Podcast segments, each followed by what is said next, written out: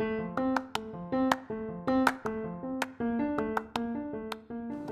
are listening to B2B Top Sales Podcast.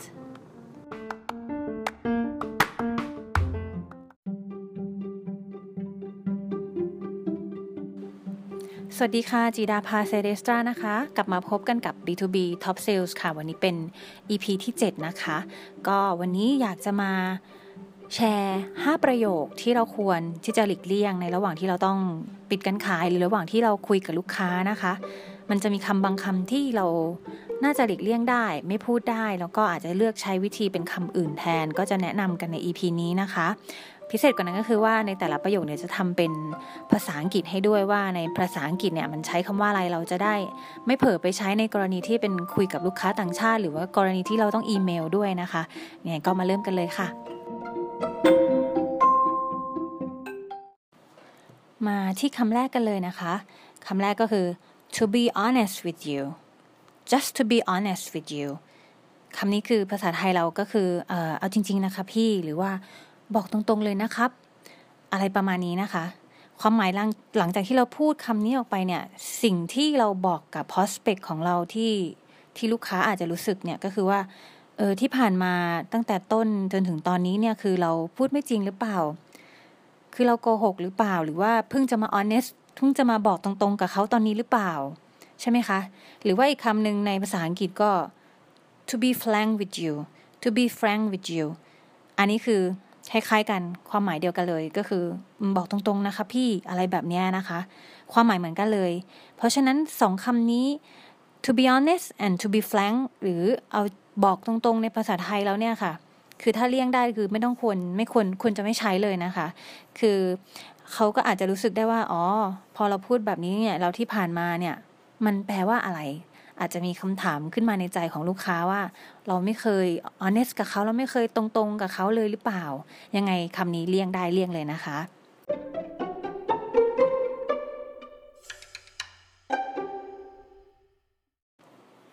คำที่สองนะคะ trust me like just trust me with this this is a great deal เคยได้ยินไหมคะ มีคนบอกว่าว่า เชื่อผมเถอะค่ะ เชื่อฉันเถอะค่ะ ข้อเสนอนี้เนี่ยดีที่สุดแล้วค่ะ คือโดยปกติเวลามีคนมาบอกกับเราว่า เชื่อฉัน เชื่อฉัน เชื่อผม เราเชื่อไหมคะ เราเชื่อเลยไหมคะ ไม่แน่นอนเราไม่เชื่ออยู่แล้วนะคะ มันเป็นคำที่ไม่ควรจะใช้ที่สุดเลยคำหนึ่งเพราะว่าถ้าเราอยากจะให้คนเชื่อเราเนี่ย หรือไว้ใจเราได้เนี่ย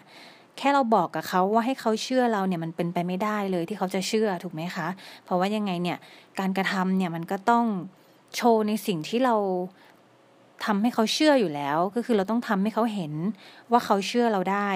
การกระทำของเรามันจะบอกเอง เพราะฉะนั้นเราไม่จำเป็นจะต้องบอกใครให้เชื่อเรา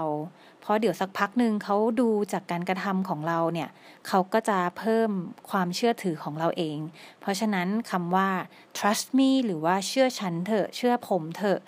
เป็นคำที่ควรจะเลียกเลี่ยงคำหนึ่งนะคะ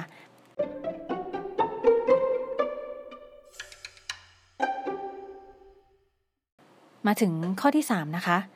ข้อนี้เนี่ยเชื่อว่าหลาย ๆ คนอาจจะเคยใช้ ด้วยด้วยความที่เราเป็นคนอาจจะเป็นคนไทยเป็นคนขี้เกรงใจด้วยใช่ไหมคะ แต่ยังไงมาลองฟังดูว่าทำไมเราควรจะเลี่ยงคำนี้นะคะคำนั้นก็คือภาษาอังกฤษจะเป็น sorry to bother you sorry to bother you ภาษาไทยก็ประมาณว่า ขอโทษที่รบกวนนะคะ ขอขอขออภัยที่รบกวนนะคะ สิ่งหนึ่งที่เราจะทำให้ลูกค้ารู้สึกได้ในขณะที่เราโทรไปปุ๊บแล้วพูดคำนี้ก็คือ ลูกค้าอาจจะรู้สึกว่า เออแล้วคุณมารบกวนผมทำไม ถ้าเกิดคุณรู้สึกขอโทษขนาดนั้น คุณรู้สึกรบกวนขนาดนั้น ก็อาจจะไม่ต้องติดต่อมาตั้งแต่แรกหรือเปล่านะคะ คือก่อนที่เราจะทำอะไรก็แล้วแต่ถ้าเกี่ยวกับการขายเนี่ยแน่นอนว่า ผู้ซื้อมีอำนาจที่มากกว่าเราอยู่แล้ว ผู้ขายเราไม่ได้มีอำนาจขนาดนั้นการการที่เราจะปิดการขายได้เนี่ยเราก็ต้องสลับฝั่งใช่ไหมคะ เราต้องเป็นอยู่ในฝั่งที่มีอำนาจมากกว่าอีกฝั่งหนึ่ง ในขณะที่เราพูดคำว่าขออภัยขอโทษที่รบกวนเนี่ย ก่อนที่จะเสนออะไรด้วยซ้ำเนี่ย ก่อนที่จะเสนอโซลูชันหรือว่าก่อนที่เราจะรู้ด้วยซ้ำว่าเราช่วยอะไรเขาได้ไหมเนี่ย เราพอมองเห็นภาพไหมคะว่า ระดับความแตกต่างของตัวเรากับผู้ซื้อเนี่ย มันต่างกันขนาดไหน เราลดตัวลงมาต่ำมากเรา เราไม่อยากทำแบบนั้นแน่ๆใช่ไหมคะ เพราะฉะนั้นอย่าใช้คำนี้นะคะ ขออภัยนะคะ ที่รบกวนขอโทษนะคะ ที่รบกวนในคำแรกที่ลูกค้ารับสาย เราไม่จำเป็นต้องขอโทษก่อนที่เราจะเสนออะไรหรือว่าก่อนที่เราจะแนะนำอะไร เพราะว่าอะไรไหมคะเพราะว่าถ้าเกิดว่าเราเชื่อในสิ่งที่เราทำเนี่ยว่าสามารถที่จะช่วยเขาได้เนี่ย เราก็ไม่จำเป็นต้องขอโทษ เวลาของเรากับเวลาของลูกค้ามีค่าเท่ากัน ลูกค้าให้เงินเราซื้อของเรา ก็จริงแต่ว่าไม่ได้แปลว่าเวลาของใครมีค่าน้อยกว่าใครจริงไหมคะเขาเขาซื้อของเราเนี่ยเพราะว่าเราเนี่ยช่วยเขาแก้ปัญหาได้แค่นั้นเอง มันคือการ exchange กันแลกเปลี่ยนกันระหว่าง value กับตัวเงิน ถ้าเกิดว่าเราแลกเปลี่ยนกันได้เนี่ยก็เราไม่ต้องจำเป็นจะต้องอ้อนวอน หรือจำเป็นจะต้องขอร้องเขา หรือจำเป็นจะต้องรู้สึกว่าเราไปรบกวนเขาขนาดนั้นถูกไหมคะ เพราะฉะนั้นคำว่า ขออภัยขอโทษที่รบกวน ในคำแรกที่ลูกค้ารับสายเนี่ย พยายามเลี่ยงได้ก็เลี่ยงนะคะ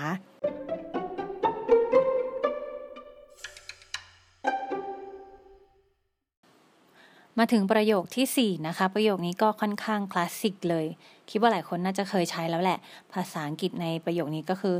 I haven't heard back from you I haven't heard back from you แปลเป็นไทยก็คือไม่เห็นคุณเอติดต่อกลับมาเลย ไม่เห็นคุณบีโทรกลับมาหาเลย อะไรแบบนี้นะคะ มันเป็นประโยคที่ฟังแล้วเหมือนเป็นการตำหนิลูกค้า พอ prospect ของเราได้ยินแบบนี้เนี่ย ถามว่าเขามันเป็นสิ่งที่เขาไม่ทราบมาก่อนหรือเปล่า หรือว่าเป็นสิ่งที่เขาเพิ่งตระหนักว่าเขาไม่ติดต่อกลับหรือเปล่าก็ไม่ใช่ใช่ไหมคะ มันเป็นสิ่งที่ prospect เรารู้อยู่แล้วว่า เขาไม่ติดต่อกลับเราเพราะอะไร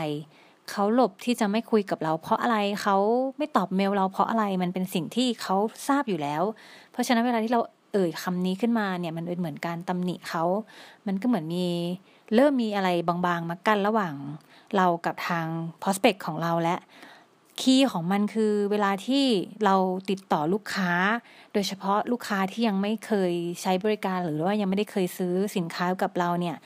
อย่าทำให้เขารู้สึกผิดเป็นนันขาดนะคะ เพราะว่าการทำให้เรารู้สึกผิดเนี่ย มันก็เป็นการทำให้เขาไม่อยากคุยกับเราต่อแล้วถูกไหมคะ สิ่งที่เราควรจะทำแทนการตำหนิลูกค้าในแบบอ้อมๆแบบนี้คืออะไร คือการทุกครั้งที่เราโทรไปหาเขาเนี่ย เรามี value อะไรไปแอดให้เขาเพิ่มไหม เรามี offer อะไรให้เขาเพิ่มไหม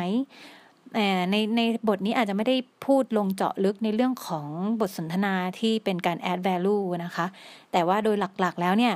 คือเราควรจะพยายามเสนออะไรบางอย่าง อย่าให้ลูกค้ารู้สึกผิด แล้วก็เสนอเพิ่มเข้าไปอีก แนะนำเข้าไปอีก เมื่อถึงเวลาที่ลูกค้าต้องการทำธุรกิจกับเราเนี่ย ลูกค้าก็จะคิดเองได้ว่าเออไอคนนี้นี่มันเออดีนะมันติดต่อเรามานานแล้วเสนออะไรก็เสนอแต่สิ่งดีๆ เพิ่ม value ให้มาตลอดมากมายเลย แน่นอนว่าเขาก็ต้องการทำธุรกิจกับคนคนนี้แหละ แล้วก็เขาก็จะไม่มีทางที่จะลืมเราได้แน่ ๆ ถูกไหมคะ เพราะฉะนั้นอย่าใช้คำนี้นะคะ I haven't heard back from you ทำไมพี่ไม่ติดต่อกลับมาเลย อย่าใช้คำนี้ในการตำหนิลูกค้าโดยทางอ้อมนะคะ เดี๋ยวไปต่อประโยคที่ 5 กันค่ะ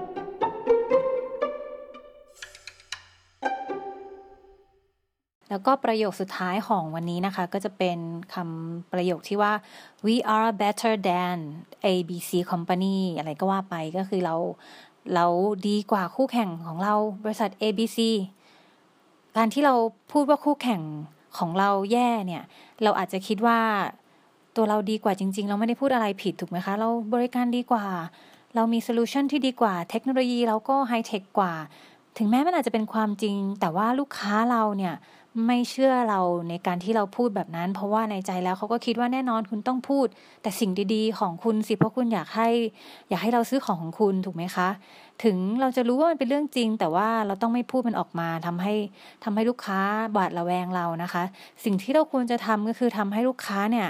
รู้สึกเองสรุปเองว่าเราดีกว่าคู่แข่งยังไง เราควรจะชมคู่แข่งด้วยซ้ำถ้าเกิดว่าอย่างเช่นลูกค้าถามแล้วว่า อะไรทำให้คุณคิดว่าคุณดีกว่าอีกเจ้าหนึ่ง ในกรณีลืมตัวเราก็จะใส่ใหญ่เลย อ๋อ เราดีกว่าอย่างนี้ค่ะ ประสบ เจ้าหน้าที่เรามีประสบการณ์มากกว่า แล้วก็เทคโนโลยีของเราเนี่ยมีความทันสมัยมากกว่า บริการหลังการขายเราก็ยอดเยี่ยมนะคะ มาเป็นชุดเลยนะคะ จริง ๆ แล้วเราไม่ควรทำอย่างยิ่ง สิ่งที่ควรทำเราควรจะชมคู่แข่งของเราด้วยซ้ำอย่างเช่น เราอาจจะบอกลูกค้าว่า อ๋อ เราเป็นเพื่อนกันค่ะอยู่ในวงการเดียวกัน แล้วก็ทุกคนเป็นคนดีนะคะ แล้วพวกพี่มีโอกาสได้คุยกับพวกเขาบ้างไหมล่ะคะ โอเคไหมเป็นยังไงบ้าง โอเคชอบชอบไหมคะ แล้วแล้วอะไรที่ทำให้พวกพี่หยุดที่จะใช้บริการเขา หรือว่าธุรกิจของพี่ทำกับพวกเขาเป็นยังไงบ้างคะเเห็นเห็นไหมคะว่าเราเราไม่จำเป็นต้องพูดในแง่ร้ายของเจ้าอื่น ให้ลูกค้าฟัง เพราะว่ามันมีเหตุผลบางอย่างที่ลูกค้ายังคุยกับเรา ยังไม่ตัดสินใจเลือกอีกเจ้าหนึ่ง